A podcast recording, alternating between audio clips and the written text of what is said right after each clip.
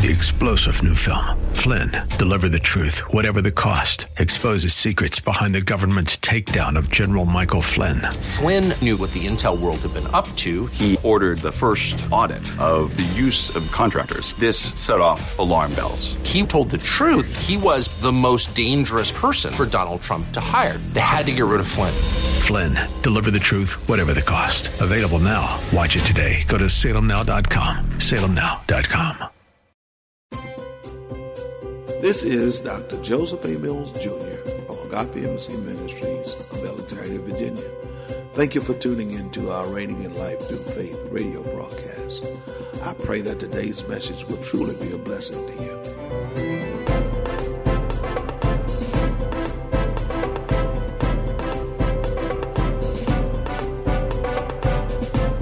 We stand on the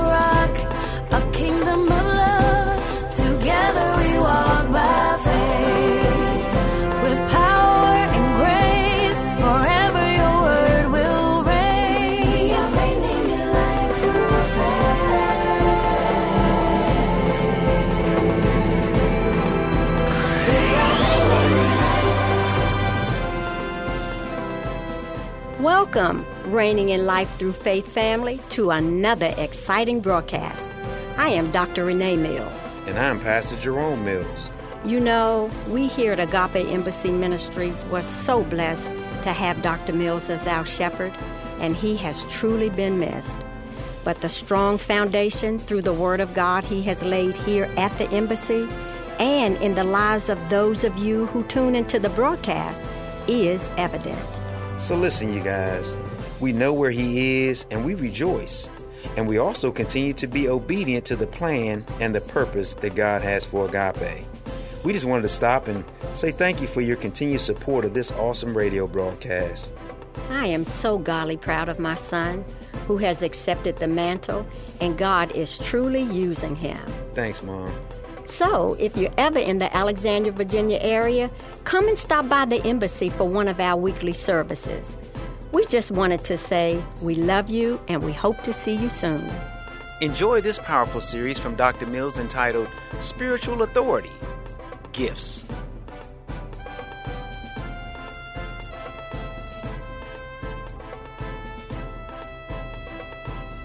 The, the thing that a lot of us were not doing is what he told us to do, which is guard your heart with all diligence, for out of it flows the issues of life.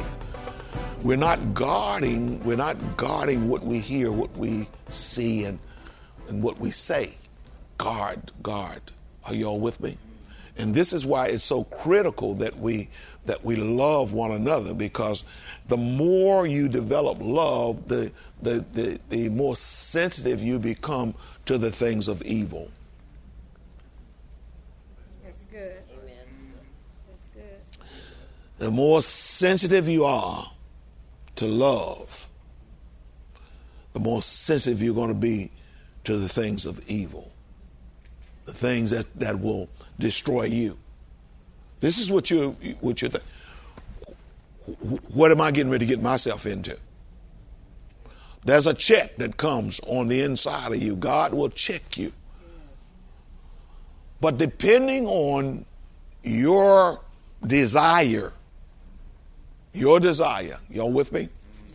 If your desire is so is, is so powerful in you that overrides the check that you have, you will move against what the Spirit is checking you about and get into trouble.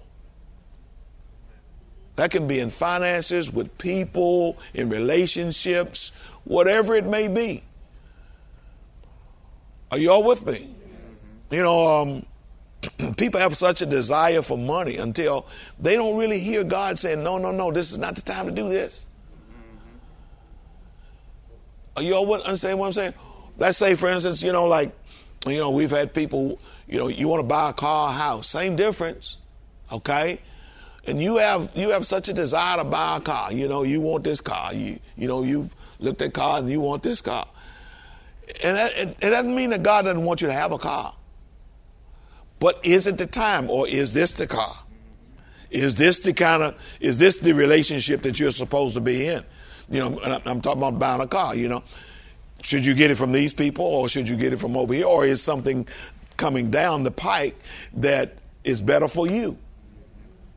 Are you listening to God for it? Can you all understand what I'm saying?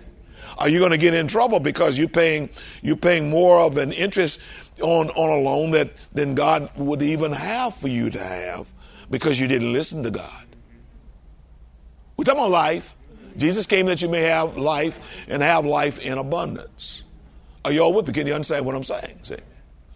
The love of God, you understand, will keep me from loving money.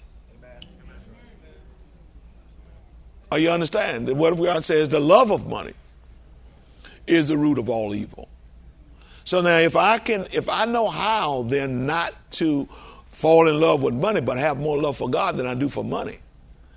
Money's not going it's not going to uh, it, it can't tempt me. The devil can't tempt me with money. I said the devil can't tempt me with money. Um, if I'm in love with God, the devil can't tempt me with an, a relationship that I'm not supposed to be in. Can y'all understand what I'm saying? And and uh, in a, a, relationship that I'm not supposed to be in, if I got in it, you understand, down the road, you know, who knows? Some, some you might get killed, you whatever. Can y'all understand what I'm saying? Yeah. That doesn't mean God stopped loving you. As a matter of fact, God was trying to keep you out of it because He already knew what was going to happen down the road. But no, no, no, no, no, no, no, no. You just had to have him or her. No, can you understand what I'm saying? You need to understand what I'm saying. God, if you got in a relationship, let me tell you, God still loves you. Irrespective of what happened in the relationship, irrespective of what, what, what went on. You understand? Can y'all understand what I'm saying? See, a lot of us are charging God as not loving us because we got into something that we shouldn't have got into, and you don't even understand. God could care less about that. He, he cares about it. I may have used the wrong words right there. He cares what happens to you. He wants to see the best for you. But whether you chose the best or not, it doesn't change God and his and, and, and, and, and the way he see you or way he looks at you. Can y'all understand what I'm saying? Oh man. You got to get this. Because we're so critical of our own selves. Word of God says if we don't condemn ourselves,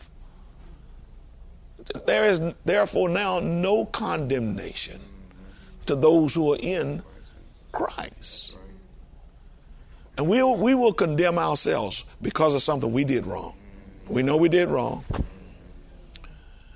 And the one thing that I want you to do is to think about God. Forget about you. Think about God. If God is not condemning you, don't you condemn you. Amen. Now that'll allow you to walk free and be and God will be able to be able to speak to you and you'll be able to hear God. Because as long as you're condemning yourself, you're not going to be able to hear God. Are y'all understand what I'm saying? Hey, you did something wrong. Somebody said you did something wrong. Hey, don't condemn yourself for it. God's not condemning you. You know, just recognize that you did it wrong. Ask somebody to forgive you or whatever. Keep moving. Keep moving. Our, our biggest challenge is us condemning ourselves. And now we really get into trouble because now we're opening up ourselves to the adversary to where he can use things in your in your emotions, use some things against you that uh, should not be used against you. Turn with me to uh, the 13th chapter of uh, 1 Corinthians here for a minute. Are y'all getting on what I'm saying here? This is vitally important. This, man, if, if man, if you don't understand anything else, you need to understand this. Yeah, yeah. I don't, I don't, I don't care what your living conditions are. God still loves you.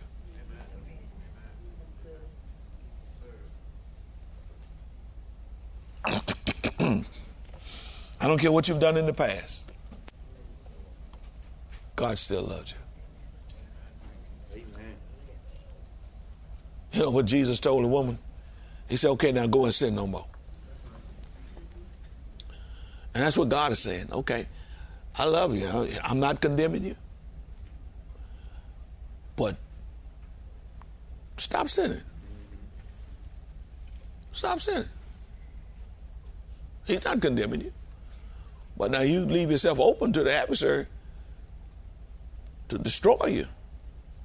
The destroyer is trying to, he, he's seeking, he's trying to find something. If he can find something, he'll fool you. He'll deceive you. He'll pull you into a trap.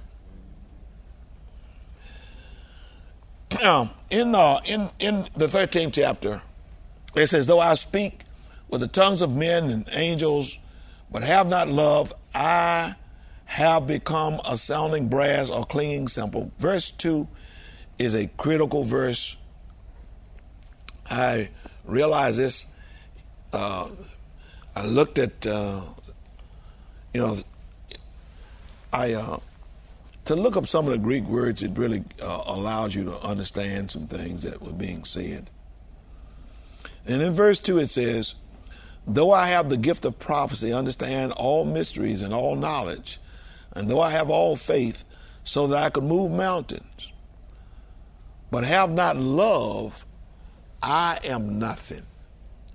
And that word nothing actually is a Greek word, oudeis, and it's spelled O U D E I S. I don't know whether y'all want to know how it's spelled or not, but it means it, it can mean no thing, and it means no man, no woman.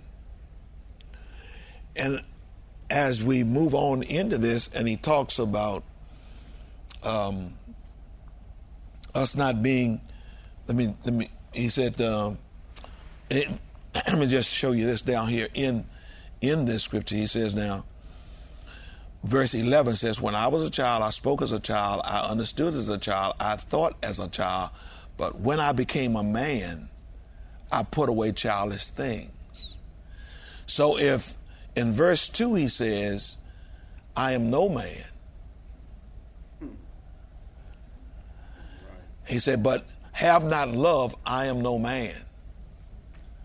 Obviously, he down here when he says, "When I put away childish things, I became a man." You become a man when you love. That man means mature, full grown.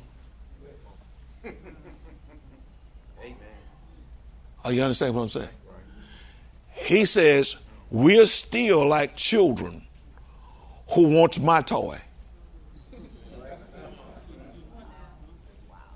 He said, I put away childish things. He said, when I was a child, what did I do? I spoke like a child. I act like a child. You know, let's read that again, okay? So y'all get this. When I was a child, I spoke like a child. I understood as a child. You know, children don't understand a whole lot of stuff.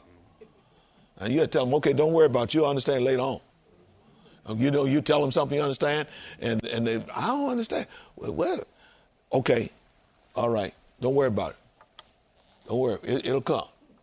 How? When? How? Through maturity. They have an understanding. So it's what he's talking about right here. He says, he says, I was when I was a child, I spoke as a child, I understood as a child, I thought as a child. But when I became a man, I put away childish things. Oh my goodness. When I became a man, I put away childish things. So until you begin to love, you still thinking like a child. You still acting like a child. You talking like a child. That's why we need we need to develop the love in us. Because we're acting like children. And we need to stop acting like children. Grow up. Are y'all with me? Stop judging one another.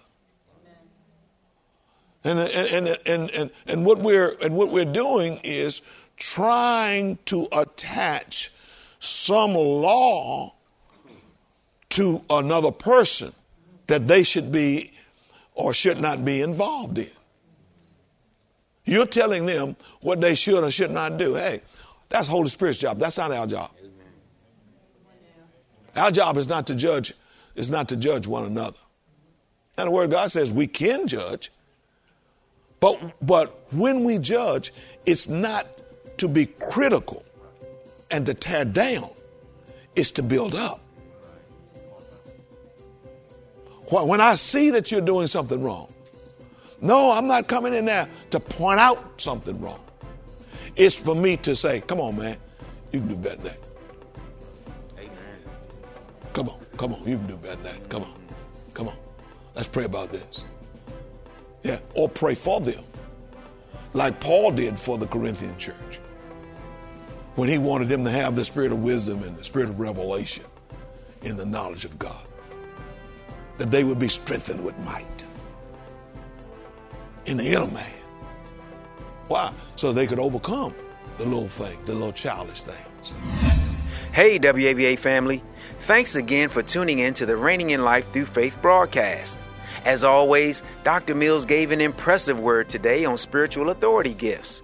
In his message today, he spoke a little about judging others and how God's love has saved us and made us righteous regardless of what past, present, or future sins we may commit. I want to spend a little time touching on each of these topics in the time that we have left together. When you accept Jesus as your Lord and Savior, you instantaneously become righteous. That means you're in right standing with God. This righteousness cannot be earned or rewarded by men, only by God. Under the Mosaic Law, the law given to Moses by God, there were actually 613 commandments that needed to be followed that would cause a person to actually become righteous. It's virtually impossible for any man born into this earth to keep all 613. But thank God for Jesus, who completely fulfilled the law. Jesus lived a perfect life, fulfilled the moral laws, and by his sacrificial death, fulfilled the ceremonial laws as well. He came to fulfill the old covenant and establish the new covenant. This new covenant is a covenant of grace with even better promises than the old covenant. So when we accept the finished work of Jesus, we are then in right standing with God. We are indeed free in Jesus, but our freedom is not an excuse to do evil. Let's take a look at 1 Peter, the second chapter, in verse 16 in the NLT. And the scripture says, For you are free, yet you are God's slaves. So don't use your freedom as an excuse to do evil. Just as Dr. Mills said in his message earlier, your actions do have consequences, but your actions are not the determining factor of your right standing with God. When you can believe that and get that into your heart, you will live righteously. There's no need to try to become what God said you already are. Sin consciousness makes our faith of no effect. If you have a bad self image, your guilt can cause you not to receive all that God has for you. Whether you sin or not is not the basis for you being made right with God. This is one of the main reasons why we should not judge others based on what it seems like they're doing. That would be the wrong way to judge others. But there are both right and wrong ways to judge others, and distinguishing the difference between that is also what I want to focus on. The phrase no judgment zone seems to be a popular thing for people to say in today's society. We live in a world that strives to promote the idea of tolerance, whether it involves religion, behavior, or human sexuality. Built into this tolerance is the concept that truth is determined by each individual and not by God. This has led many people to believe that making judgments on anyone is wrong because after all, the Bible says, judge not in Matthew the 7th chapter, verse 1.